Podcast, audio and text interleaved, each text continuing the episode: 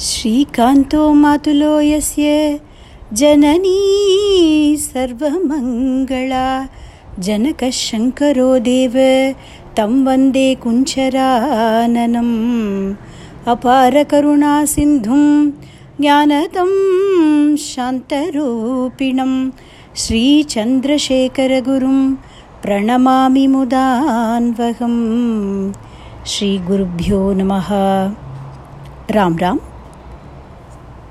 அனபாய சோழ சக்கரவர்த்தி கிட்ட அவருடைய பிரதம மந்திரியான சேக்கிழார் பெருமான் ர- அரசே அவகதை கேட்கக்கூடாது சிவகதை கேட்கணும் அப்படின்னு சொன்னார். அப்படிங்கிறத போன செஷனில் பார்த்தோம். சிவகதை அப்படின்னா என்ன? அதை சொல்லுமே எனக்கு அப்படின்னு ராஜா ஆர்வத்தோட கேட்கிறார். சேக்கிழார் பெருமான் கண்களை மூடி ஒரு நிமிஷம் தியானம் பண்ணினார் பேசத் தொடங்கினார். ராஜா கருணையே வடிவான தெய்வம் பரமேஸ்வரன். பரமேஸ்வரனுடைய பெருமையை சொல்லக்கூடிய புராணங்கள் அநேகம் இருக்கு. சிவபுராணம் லிங்க புராணம் முதலான பல புராணங்கள் இருக்கு. வேதத்திலேயே யஜுர்வேதத்தில் பரமேஸ்வரபரமான மந்திரங்கள் இருக்கு. ஸ்ரீருத்ரம் இருக்கு. சிவநாமத்தின் மகிமை சொல்லப்பட்டிருக்கு. பாகவதம் என்று சொல்லக்கூடிய ஸ்ரீமத் பாகவதம் என்ற பரம வைஷ்ணவமான புராணத்தில் கூட சிவநாமத்துடைய மகிமை சொல்லப்பட்டிருக்கு. மகாபாரதம் போன்ற இதிகாசங்களில் கூட அனுசாசனிக்க பர்வால பீஷ்ம பிதாமகர்கிட்ட வந்து கோதர்ம சர்வதர்மானாம் பவத பரமோ மதா கிம் ஜபன் முச்சியத்தே ஜந்துகு ஜன்ம சம்சார பந்தனாது என்று யுதிஷ்ர மகாராஜா கேட்கும் பொழுது அநேக தர்மங்களை பீஷ்ம பிதாமகர் எடுத்துச் சொன்னார். ராஜ தர்மம் என்ன? ஸ்ரீ தர்மம் என்ன? இப்படி பல தர்மங்களை எடுத்து சொன்னார். அப்போது எதிரே நின்றிருந்த வாசுதேவனான கிருஷ்ணனை பார்த்து விஷ்ணு சகசிரநாமம் அப்படின்னு நாம் இன்னைக்கு சொல்லக்கூடிய சகசிரநாமத்தை சொன்னார். அப்படிங்கிறது நாம் எல்லோரும் அறிந்த கதை தான் அப்போது இதை விட இன்னும் உயர்ந்த ஒரு அதாவது சுப்ரீம் தத்துவத்தை எனக்கு சொல்லுங்கோ அப்படின்னு யுதிஷ்டர் கேட்க பீஷ்ம பிதாமகர் பரம்பொருளான பரமேஸ்வரனுடைய பெருமையை சொல்ல நான் தகுதி உடையவன் அல்லேன். அதை சொல்ல இதோ நிற்கிறானே இந்த கிருஷ்ணனால தான் முடியும் அப்படின்னு சொல்கிறார் ஸ்ரீகிருஷ்ணன் சிவனுடைய சகசிர நாமங்களையும் சொல்கிறார் அப்படிங்கிறதாக சிவ சகசிரநாமம் அப்படிங்கிறதும் மகாபாரதத்திலே சொல்லப்பட்டிருக்கு. இப்படி பல புராணங்கள்லையும் இதிகாசங்கள்லையும் எடுத்து பார்த்தால் பரம்பொருளான பரமேஸ்வரனுடைய பெருமை பறக்க சொல்லப்பட்டிருக்கு. அப்போது அந்த விஷயங்கள்லாம் சிவனுடைய கதைகள் அப்படின்னு சொல்லலாம். ஆனால் நான் சிவகதைன்னு இங்கே சொல்கிறது பரம மங்களமான கதைகளை கேட்கணும். பகவானுடைய கதைகளை கேட்கும்போது நமக்கு பக்தி ஏற்படுறது வாஸ்தவம். ஆனால் பகவான் பண்ணின லீலைகளை அதெல்லாம் கேட்க கேட்க மனசு சுத்தமாகிறது அவருடைய திருவடியில் நமக்கு பக்தி உண்டாருது அப்படிங்கிறது வேணால் உண்டே தவிர அதில் ஒன்று கூட நம்மளால் கடைபிடிக்க முடியாது. ஈஸ்வரன் ஆலகால விஷத்தை பருகினான் அப்படின்னு நம்ம படித்தா ஹே பரமேஸ்வரா தியாகேசா அப்படின்னு மனசு வேணால் உருகலாமே தவிர நம்மளால் அதை இமிட்டேட் பண்ண முடியுமோ? அப்போது நமக்கு ஃபாலோ பண்ணுறதுக்கு ஒரு ஐடியல் தேவைப்படுறது. We need some role models idols தேவைப்படுறது. அப்போது நாம் கடைபிடிக்கக்கூடிய வழியை காட்டக்கூடியவர்கள் அடியார்கள் சாதுக்கள். அதனால் அவர்களுடைய கதை சிவகதை அப்படின்னு நான் மீன் படுறேன் ராஜா அப்படின்னு சேக்கிழார் பெருமான் சொல்கிறார் படியா? எந்த அடியார்களுடைய கதை? அதை தெரிஞ்சுக்கணும்னு எனக்கும் ஆர்வமாக இருக்குது அதை சொல்லுங்கோளே அப்படின்னு அரசன் பணிவோட கேட்குறான். அப்போது சேக்கிழார் பெருமான் சொல்கிறேனே அப்படின்னு சொல்லிட்டு கண்ணை மூடி விநாயக பெருமானை தியானிக்கிறார். வாக்குண்டாம் நல்ல மனம் உண்டாம் மா மலராள் நோக்குண்டாம் மேனி நுடங்காது பூக்கொண்டு துப்பார் திருமேனி தும்பிக்கையான் பாதம் தப்பாமல் சார்வார் தமக்கு. அப்படின்னு உவைப்பாட்டி சொல்கிறார் நல்ல வாக் சக்தி உண்டாகும். விநாயக பெருமானை துதித்தார். நல்ல மனம் உண்டாகும். ஹிருதயம் சுத்தமாகும். மாமலரால் நோக்குண்டாம். மாமலரால் அப்படின்னா மகாலட்சுமி. லக்ஷ்மி கட்டாட்சம் உண்டாகும். மேனி நுடங்காது. அப்படின்னா சோம்பேறித்தனம் இல்லாமல் பூக்கொண்டு புஷ்பங்களை கொண்டு துப்பார் திருமேனி பவளம் போன்ற அந்த தபள சரீரமுடைய பகவானுடைய விநாயகனுடைய அந்த திருமேனிக்கு அந்த தும்பிக்கையானுக்கு அவனுடைய பாதங்களில் இந்த புஷ்பங்களை சமர்ப்பித்து நமஸ்காரம் பண்ணினால் சகல சௌபாகியங்களும் உண்டாகும் அப்படின்னு சொல்கிறா இல்லையா? அப்படிப்பட்ட அந்த விநாயக பெருமானை தியானம் பண்ணிக்கொண்டார். சொல்கிறார் இந்த சிவ கதைகளை சொல்லணும்னா இந்த விநாயக பெருமானுடைய அருளை நினைக்காமல் முடியாது. அரசே அவருடைய ஒரு கருணையினால தான் அடியார்களுடைய கதை நமக்கு கிடச்சிது அப்படின்னு சொல்கிறார் ராஜாவுக்கு ஆர்வம் அதிகமாகுது. அப்படியா? அது என்ன? அதை பற்றி சொல்லுங்களே எனக்கு அப்படின்னு இன்னும் ஆர்வத்தோடு கேட்கிறார். ஏற்கனவே நம்ம சொன்னோம் இந்த கேட்டல்கிறதோட முக்கியத்துவத்தை. இப்படி நிறைய படித்தவர்களிடம் பாகவதர்களிடம் மகான்களிடம் நிறைய கதைகள் கேட்டு கேட்டு அந்த விஷயங்களால் நம்மளுடைய மனசை தூய்மைப்படுத்திக்கணும். அது ரொம்ப சுலபமான ஒரு வழி. இப்போ இந்த ராஜா ஆர்வத்தோடு கேட்க சேக்கிழார் பெருமான் சொல்ல ஆரம்பிக்கிறார். திருநாரையூர். அப்படிங்கிற ஒரு அற்புதமான க்ஷேத்திரம். இந்த திருநாரையூரில் அதாவது இந்த கும்பகோணம் அந்த பெல்ட் அது பக்கத்தில் வரும். அந்த திருநாரையூர் க்ஷேத்திரத்தில் ஒரு சிவாச்சாரியார் மரபில் வந்த ஒரு அந்தணர். அதாவது சிவ தீட்சை பெற்று வேதங்கள் கற்று சிவபெருமானுடைய திருமேனியை தீண்டி பூஜை செய்யக்கூடிய மரபில் வந்தவர்கள் ஆதி சைவர்கள் அப்படின்னு இவர்களை சொல்கிறது வழக்கம். அதாவது தொழில் அது என்ன செய்கிறார்களோ அதற்கு ஏற்றாற் போல பிரிவுகள் அப்படி ஏற்பட்ட போது வேதாத்தியனம் பண்ணி வேதம் கற்றவர்களை மறையோர்கள் அப்படின்னு சொல்கிறோம் மறையோர்களிலேயே சிவ தீட்சையை பெற்றுக்கொண்டு சிவபெருமானுக்கு பூஜை செய்யக்கூடியவர்களை சிவாச்சாரியார் அப்படின்னு சொல்கிறோம் அவர்களை ஆதி சைவர்கள் அப்படின்னு சொல்லுவார்.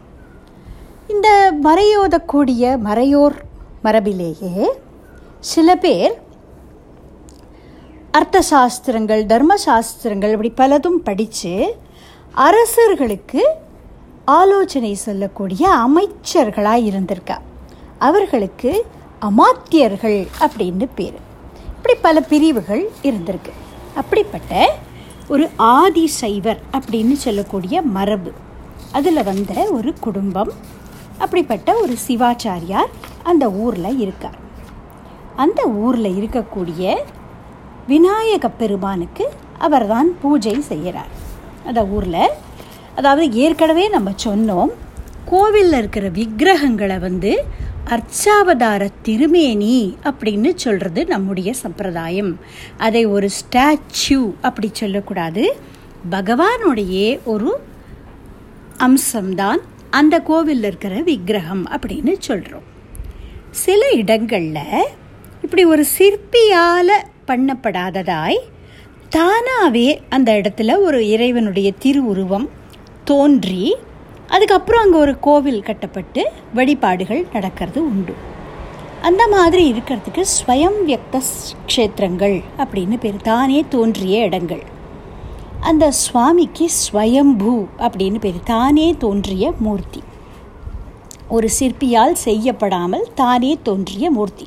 அப்படி பல க்ஷேத்திரங்களில் சிவலிங்கங்கள் தோன்றி ஸ்வயம்பூ மூர்த்தி அப்படின்னு சொல்லி அதுக்கு வழிபாடுகள் உண்டு. அப்படி இந்த ஊரில் தோன்றியிருக்கிற அந்த பிள்ளையாருடைய அந்த விக்கிரகம் அந்த மூர்த்தி.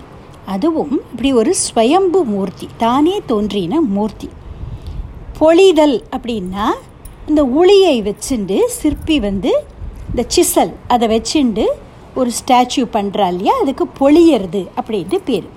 அப்படி பொழிதல் இல்லாமல் தானே உண்டானதுனால இந்த பிள்ளையாருக்கு பொல்லா பிள்ளையார் அப்படின்னு பேர். இந்த தமிழில் வல்லினம் மெல்லினம்னு சொல்கிறோம் இல்லையா? அது ரொம்ப முக்கியம். பொல்லா பிள்ளையார் அப்படி சொல்லணும். பொல் பொள்ளுதல் அப்படின்னா பொழிதல். அந்த சிசல் வச்சுண்டு செதுக்கிறது. அப்படி இல்லாமல் தோன்றினதுனால் பொல்லா பிள்ளையார்னு சொல்லப்பட்டார். நாளடைவில் அது மருவி பொல்லா பிள்ளையார்னு ஆயிடுத்து. ஏதோ போக்கரித்தனம் பண்ணுற பிள்ளையார் போல இருக்குது அப்படின்னு நினச்சுன்றக்கூடாது பரம சாதுவான சுவாமி அவர் குழந்த சுவாமி. அதனால் அவர் பொல்லா பிள்ளையார். அவருக்கு இந்த ஆதிசைவர் பூஜை பண்ணின்னு இருக்கக்கூடியவர் அந்த தம்பதிக்கு இந்த சிவாச்சாரியாருக்கும் அவருடைய மனைவிக்கும் ஒரு அழகான ஆண் குழந்தை பிறந்தது. நம்பி அப்படின்னு பேர் வச்சா அந்த குழந்தைக்கு. நம்பி அப்படின்னால் நோபல் அப்படின்னு அர்த்தம். சகல விதமான கல்யாண குணங்களும் உள்ள சீலங்களும் உள்ள ஒரு குழந்தை அப்படின்னு அதுக்கு அர்த்தம். அப்படி பெயர் வச்சு ரொம்ப செல்லமாக வளர்த்துட்டுருக்கா சில சமயங்களில் இந்த குழந்தை அப்பாவோட இந்த கோவிலுக்கு போகிற வழக்கம் உண்டு. அப்பா செய்யக்கூடிய அந்த பூஜா விதிகளை அதுக்கான மந்திரங்களை எல்லாம் அந்த குழந்தை கூடவே இருந்து இருந்து கற்றுன்ட்டான் அவனுக்கு தெரியும்.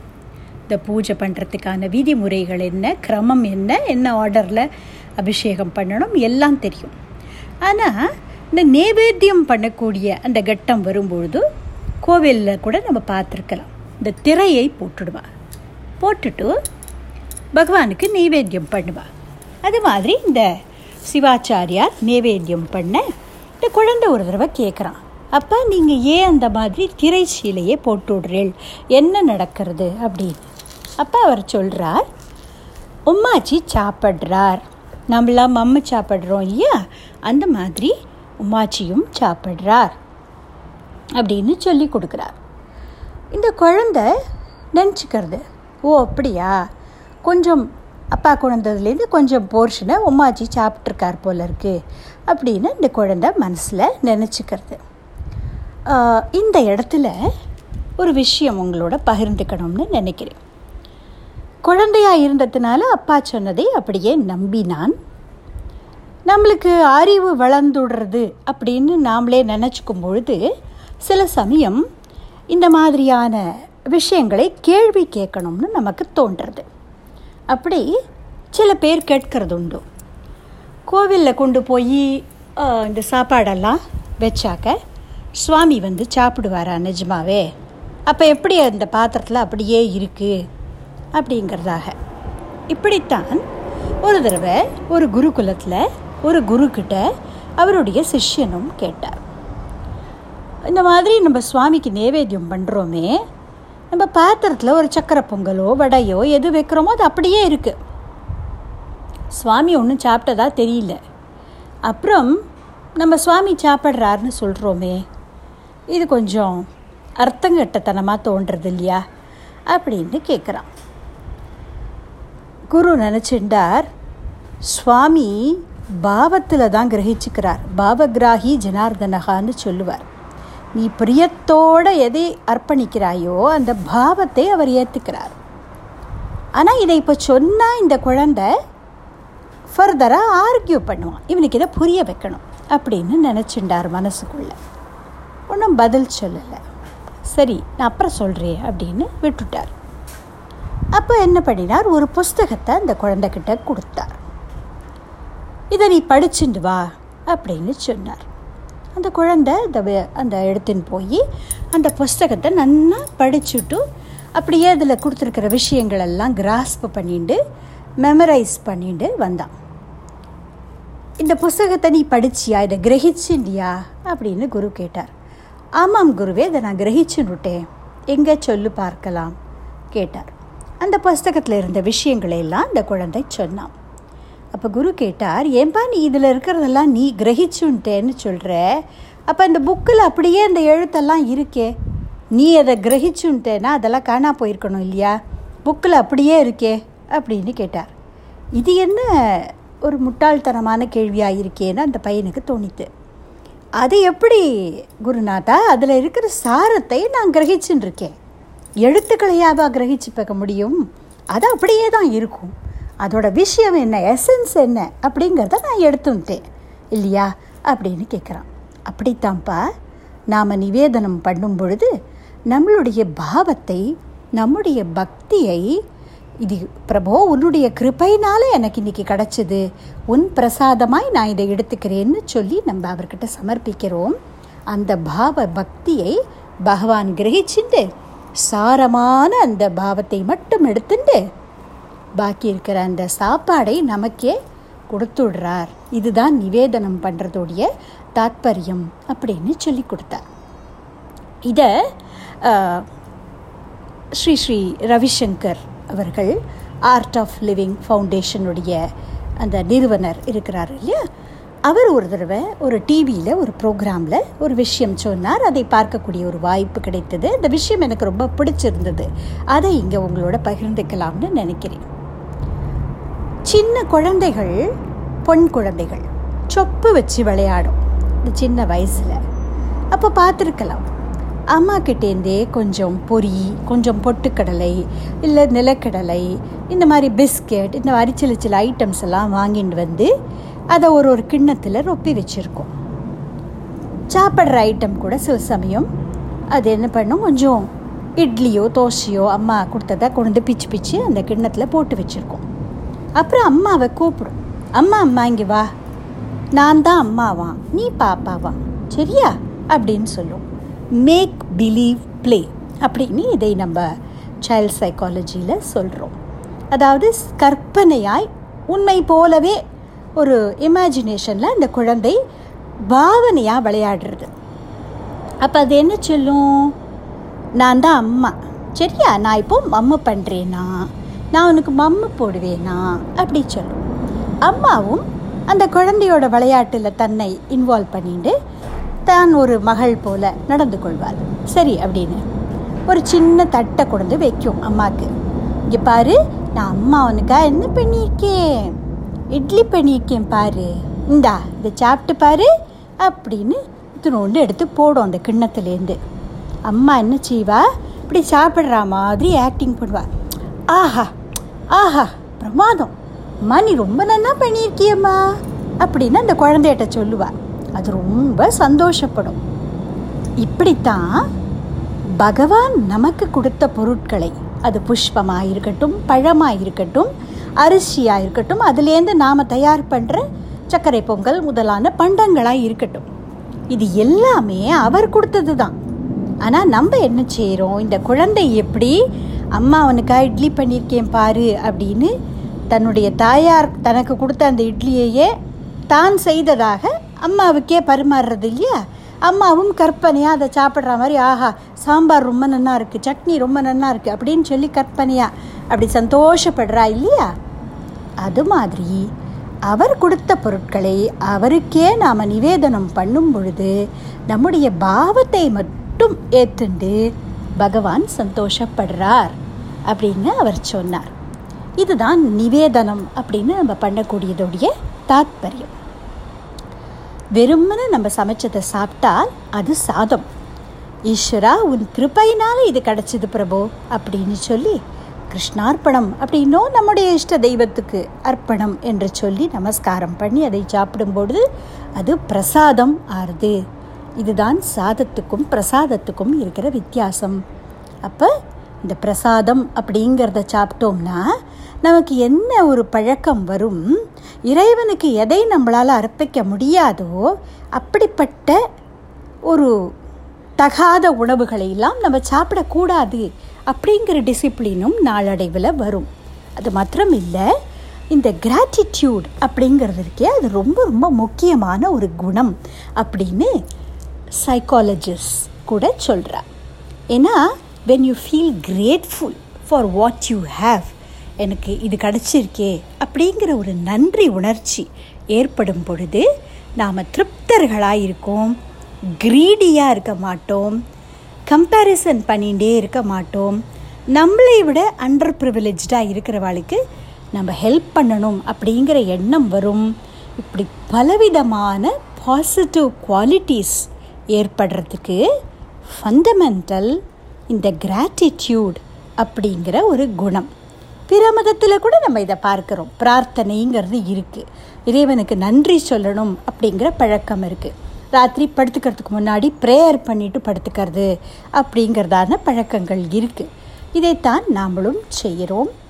பகவான் நமக்கு கொடுத்துருக்கிற இந்த ஒரு ஜென்மா நமக்கு கொடுத்துருக்கிற சரீரம் நமக்கு கொடுத்துருக்கிறதான புத்தி நமக்கு இறைவனால் கொடுக்கப்பட்ட சொந்த பந்தங்கள் நம்ம இருக்கிறதுக்கான வீடு இது எல்லாமே கருணையினால் நமக்கு கொடுக்கப்பட்டிருக்கு. அதுக்கு நன்றி செலுத்துறதுக்காகத்தான் பிரபு I am very grateful for what you have given me and what you have made me into and let me reciprocate this towards others as kindness அப்படிங்கிற ஒரு நம்மளுக்குள்ளேயே ஒரு உறுதி வரத்துக்காகத்தான் இந்த மாதிரி பழக்கங்களை எல்லாம் நம் பெரியோர்கள் முன்னோர்கள் ஏற்படுத்தியிருக்கா. ஒரு சாதாரணமாக வீட்டில் ஒரு பொருள் வாங்கினா கூட அதுக்கு ஒரு சந்தன குங்குமம் இட்டு சுவாமிக்கு ஒரு நமஸ்காரம் பண்ணிவிட்டு அதை யூஸ் பண்ண ஆரம்பிக்கிறது. அப்படிங்கிறதாலாம் பழக்கம் இருக்குது ஆயுத பூஜை அப்படின்னு கூட நம்மளுடைய சம்பிரதாயத்தில் ஒரு பழக்கம் இருக்குது நம்மளுடைய இப்போ ஒரு வீணை வாசிக்கிறவர்களாக இருந்தால் வீணையை எல்லாத்தையும் சுவாமிகிட்ட வச்சு இதெல்லாம் நீ கொடுத்தது பிரபு அப்படிங்கிற அந்த பாவம் நமக்கு வரத்துக்காகத்தான் இப்படிப்பட்ட சம்பிரதாயங்கள் எல்லாம் நம்முடைய தர்மத்தில் சொல்லப்பட்டிருக்கு. அப்படி இந்த அப்பா நிவேதனம் அப்படிங்கிறத எக்ஸ்பிளைன் பண்ணினதும் அந்த குழந்தை அதை மனசில் வாங்கிக்கிறது. அது ரொம்ப ஆழமாக இந்த குழந்தைக்கு மனசுக்குள்ளே பதிஞ்சிருக்கு. அப்படி இருக்கும் பொழுது இந்த குழந்தை கொஞ்சம் கொஞ்சமாக இந்த விநாயக பெருமான் கிட்ட பக்தி ஏற்படுறது. ஏன்னா தினம் அப்பா அப்பாவோட போய் அந்த பூஜையை பார்க்கிறான். இந்த விநாயகரோட ரூபத்தை பார்க்குறான் இல்லையா? சுமுகாய நமஹா அப்படின்னே ஒரு நாமாவளி உண்டு நாமம் உண்டு இந்த விநாயகருடைய பூஜையில். சுமுகன் அவரை பார்த்தாலே நமக்குள்ள ஒரு ஆனந்தம் ஏற்படும் நம்மை அறியாமல். ஏன்னால் குழந்தை சுவாமி அப்படின்னு பேர் விநாயகருக்கு.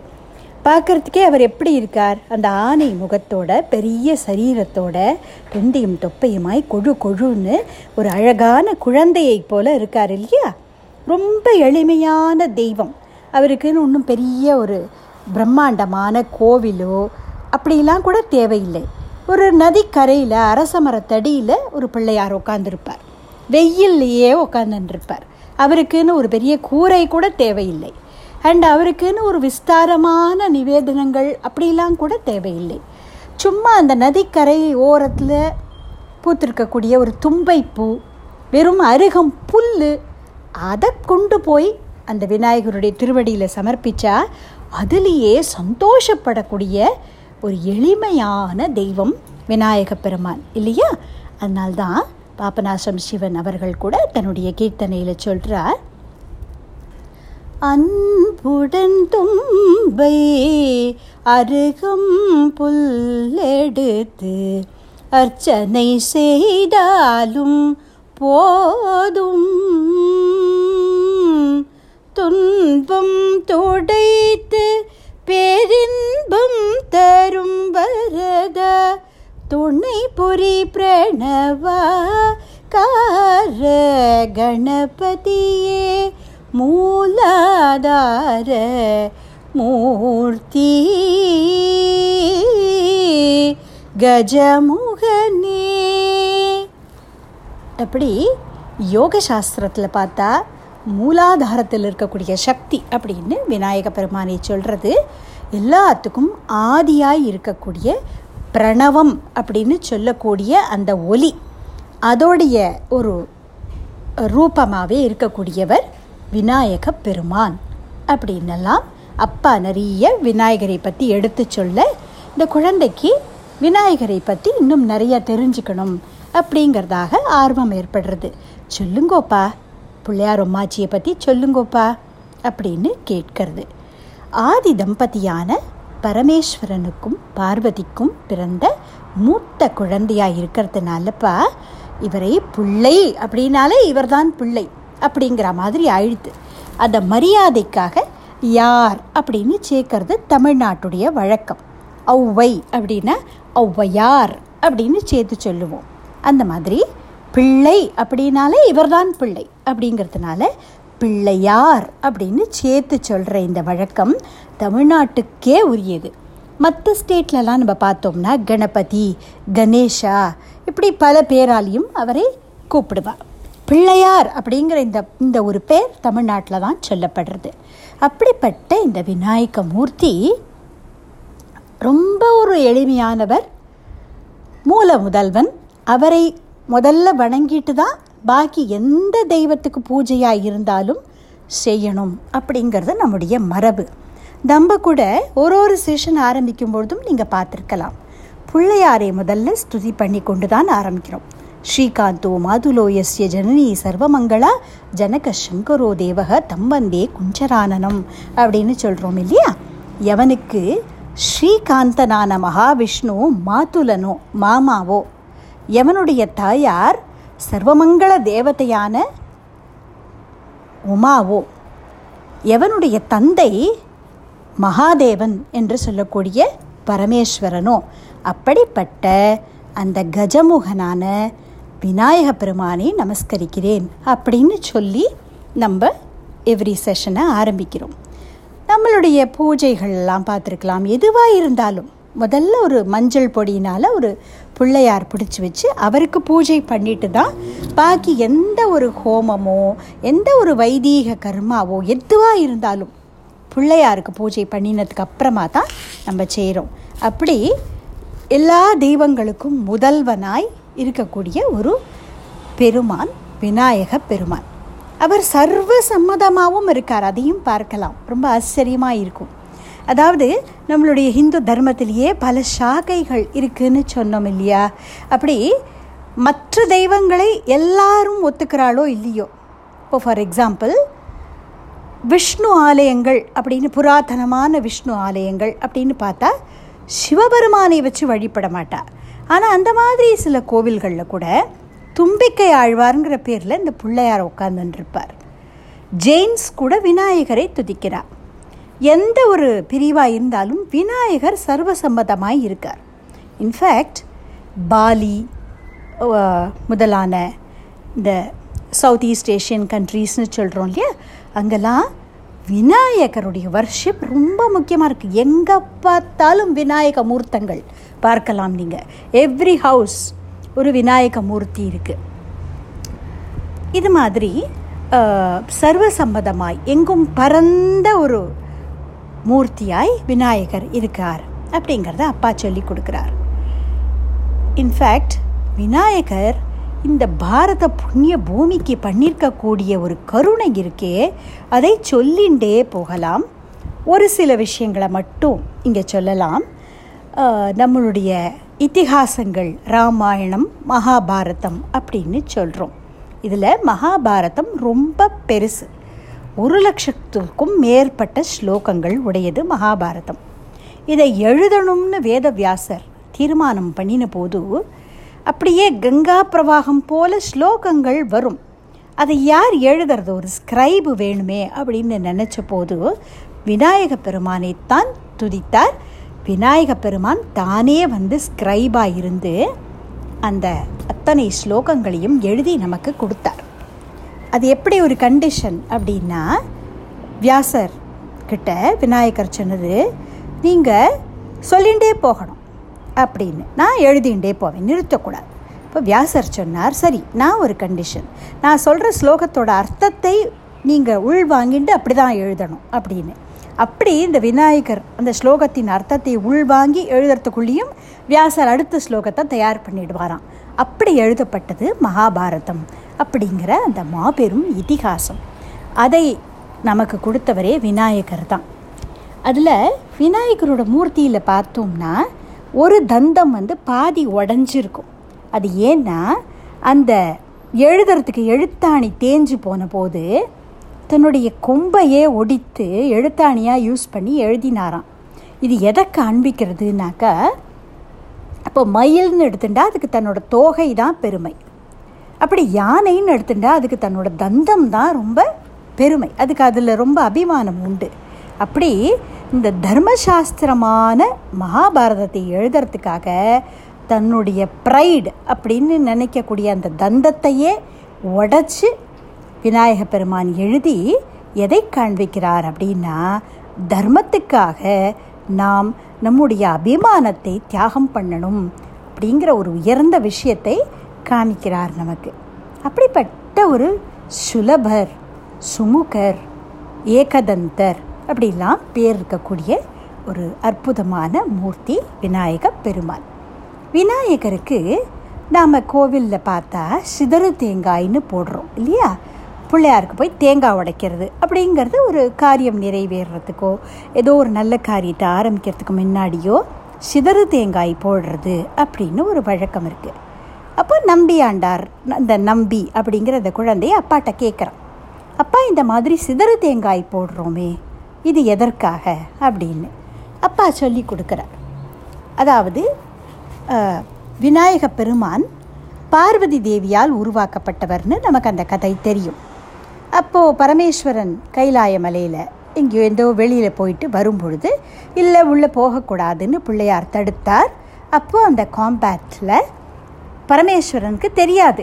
இது பார்வதி கிரியேட் பண்ணியிருக்கிற ஒரு குழந்தைன்னு. தெரியாமல் அந்த விநாயகருடைய தலையை அவர் எடுத்துட்டார். அப்போ பார்வதி வந்து அழுத போது ஒரு யானையுடைய தலை அவருக்கு பொருத்தப்பட்டதுன்னு நம்மளுக்கு கதை தெரியும். அப்போது பரமேஸ்வரன் சாரி கேட்குறார் இப்போ பிள்ளையார் என்ன சொன்னாராம்? உனக்கு இதுக்கு பதிலாக என்ன வேணும் கேடு அப்படின்னு. எனக்கு உங்களோட தலை வேணும்னு கேட்டுட்டாராம். அடா அடா அது குழந்தையோனோ எதை கேட்கணும் தெரியாத கேட்டு இப்போ என்ன பண்ணுறது அப்படிங்கிறதுக்காக சிவனுக்கு முக்கண்ணன்னு பேர் இல்லையா? மூணு கண் அவருக்கு. திரிநேத்திரன் திரேம்பகன்னு பேர் அவருக்கு. பரமேஸ்வரன் மாதிரியே மூணு கண் இருக்கக்கூடிய தேங்காயை உருவாக்கி அதை அர்ப்பணம் பண்ணினாராம் விநாயகருக்கு. அதனால்தான் இந்த தேங்காங்கிறது நம்மளுடைய மண்டை அதுக்கு ஒரு பிரதிநிதி. எப்படி நம்மளுடைய மண்டை ஸ்கல் ஹார்டாக இருக்கோ அப்படி தான் தேங்காயும் இருக்குது இல்லையா வெளியில். அப்படி நம்மளுடைய அகங்காரம் அப்படிங்கிற மண்டையை விக்னேஸ்வரனுடைய திருவடியில் அர்ப்பணம் பண்ணினோம்னா உள்ளுக்குள்ளே எப்படி மதுர மதுரமான இளநீர் இருக்கோ அந்த மாதிரி இந்த அகங்காரம் போயிடுத்துன்னா நம்மளுடைய அந்தராத்மா மதுர மதுரமாய் வெளிப்படும் அப்படிங்கிறத காமிக்கிறதுக்காக இந்த தேங்காயை உடைக்கிறோம். அப்படிங்கிற இந்த விஷயத்தை தெய்வத்தின் குரலில் தெய்வமான மகா பெரிவா ரொம்ப அழகாக எக்ஸ்பிளைன் பண்ணியிருக்கார் அதை இந்த குழந்தையோடைய அப்பா இந்த குழந்தைக்கு எடுத்து சொல்கிறார் குழந்தை ஆச்சரியத்தோட அகல விரித்த கண்களோட அப்பாட்ட கேட்டுருக்கு விநாயகருடைய பெருமைகளை விநாயகருக்கு பூஜை செய்யக்கூடிய இந்த சம்பிரதாயங்களை பற்றிலாம் குழந்தை கேட்குறது சரிப்பா நிவேதனம் பற்றி எனக்கு சொல்லி கொடுத்தேள் தேங்காய் உடைக்கிறத பற்றி சொல்லி கொடுத்தேள். நாம் ஏன் தோப்புக்கரணம் போடுறோம் பிள்ளையாருக்கு? அப்படின்னு கேட்குறான் அப்போது அப்பா சொல்லி கொடுக்குறார் அதுவா? ஒரு தடவை மகாவிஷ்ணு தன்னுடைய தங்கையான பார்வதி தேவியை பார்க்கறதுக்காக கைலாசத்துக்கு வந்தார். அப்படி வரும்பொழுது இந்த விநாயக பெருமானை கடந்து போகிறார் அப்போ விநாயக பெருமான் கூப்பிடுறது மாமா நீங்கள் என்ன பார்க்கவே இல்லையேன்னு. அடாடா நீ இங்கே உட்காந்துருக்கியா குட்டி பயலே எப்படி இருக்கு? அப்படின்னு அந்த குழந்தையோட நாராயணன் விளையாடுறாராம். அப்போ குறும்புக்கார குழந்தையான இந்த விநாயகர் என்ன பண்ணினார்? டக்குன்னு தன்னுடைய தும்பிக்கையை நீட்டி மகாவிஷ்ணுவோட கையில் இருந்த சக்கரத்தை லபக்குன்னு வாயில் போட்டுன்ட்டாராம் இந்த குழந்தைகளை பார்த்துருக்கலாம். எதை பார்க்குறதோ வாயில் எடுத்து போட்டுன்றோம் அப்புறம் அதுகளோட வாயிலேருந்து அதை எடுக்கிறது பெரிய பாடு. அது மாதிரி தான் இந்த பிள்ளையாரும் சக்கரத்தை வாயில் போட்டுன்ட்டாராம் விஷ்ணுவுக்கு என்ன பண்ணுறதுன்னே புரியல. கண்ணா நீ நல்ல குழந்தையாச்சியே கொடுத்துருட ராஜா. குட்டிப்பா மாமாக்கு தந்துருவானாமே. எங்க ஆ காமி அப்படின்னெல்லாம் நயமாக கேட்டு பார்க்குறார். பிள்ளையார் ஒன்றும் மசிய காணும். ம் அப்படின்னு மண்டையை ஆட்டுறது. அப்போது மகாவிஷ்ணு யோசிச்சாராம். சரி எப்படி இவர்கிட்டேருந்து இதை வாங்கிறது அப்படின்னு சொல்லிட்டு தன்னோட நாலு கைகளாலையும் காதை பிடிச்சிண்டு சிட்டப்ஸ் அப்படி சொல்கிறோம்ல அப்படி உக்காண்டு உக்காண்டு ஏந்துண்டாராம். இது என்ன புதுவிதமான டான்ஸாக இருக்கே அப்படின்னு பார்த்துட்டு சின்ன குழந்தை இல்லையா? கெக்க கெக்க கெக்கேன்னு சிரிச்சு தான் இந்த பிள்ளையார். அப்படி சிரிக்கும் பொழுது இந்த சக்கரம் வெளியில் வந்து விழுந்துதான். டக்குன்னு மகாவிஷ்ணு அதை எடுத்துட்டாராம் பிள்ளையாரை சிரிக்க வைத்த செய்கை இல்லையா? அவரை சந்தோஷப்படுத்தின செய்கை இவர் செஞ்சது அதனால தான் நாம்ளும் இந்த மாதிரி பிள்ளையாருக்கு நேர கைகள்னால காதுகளை பிடிச்சிண்டு தோப்புக்கரணம் போடுறோம். தோப்புக்கரணம்னு கொலோக்கியலாக அது வந்து கொடுத்து தோர்பிகி கரணம் அப்படிங்கிறது தான் ஒரிஜினல் வார்த்தை. தோர்பிகி என்றால் கைகளால் கரணம் என்றால் காது. கைகளால் கா காதை பிடித்து கொண்டு மகாவிஷ்ணு செய்த அந்த ஒரு செய்கை. அதைத்தான் நம்ம இன்னைக்கு இமிட்டேட் பண்ணுறோம் இப்படியெல்லாம் விநாயகருடைய வழிபாட்டை பற்றி விநாயகருடைய பெருமைகளை பற்றியெல்லாம் நம்பி அப்படிங்கிற இந்த குழந்தைக்கிட்ட அந்த அர்ச்சகரான அவருடைய தந்தை எல்லாத்தையும் புரிய வைக்கிறார். இப்படி விநாயக பெருமானுடைய பூஜையில் தினம் பார்ட்டிசிபேட் பண்ணி அவரை பற்றின கதைகளை கேட்டு கேட்டு கேட்டு இந்த குழந்தைக்கு விநாயகர்கிட்ட பரிமிதமான பக்தி ஏற்படுறது. அப்போது ஒரு நாள் அந்த அப்பாவுக்கு வெளியூர் போக வேண்டிய சந்தர்ப்பம் ஏற்பட்டது. அப்போது என்ன நடந்தது அப்படிங்கிறத நம்ம அடுத்த செஷனில் பார்க்கலாம். ராம் ராம்.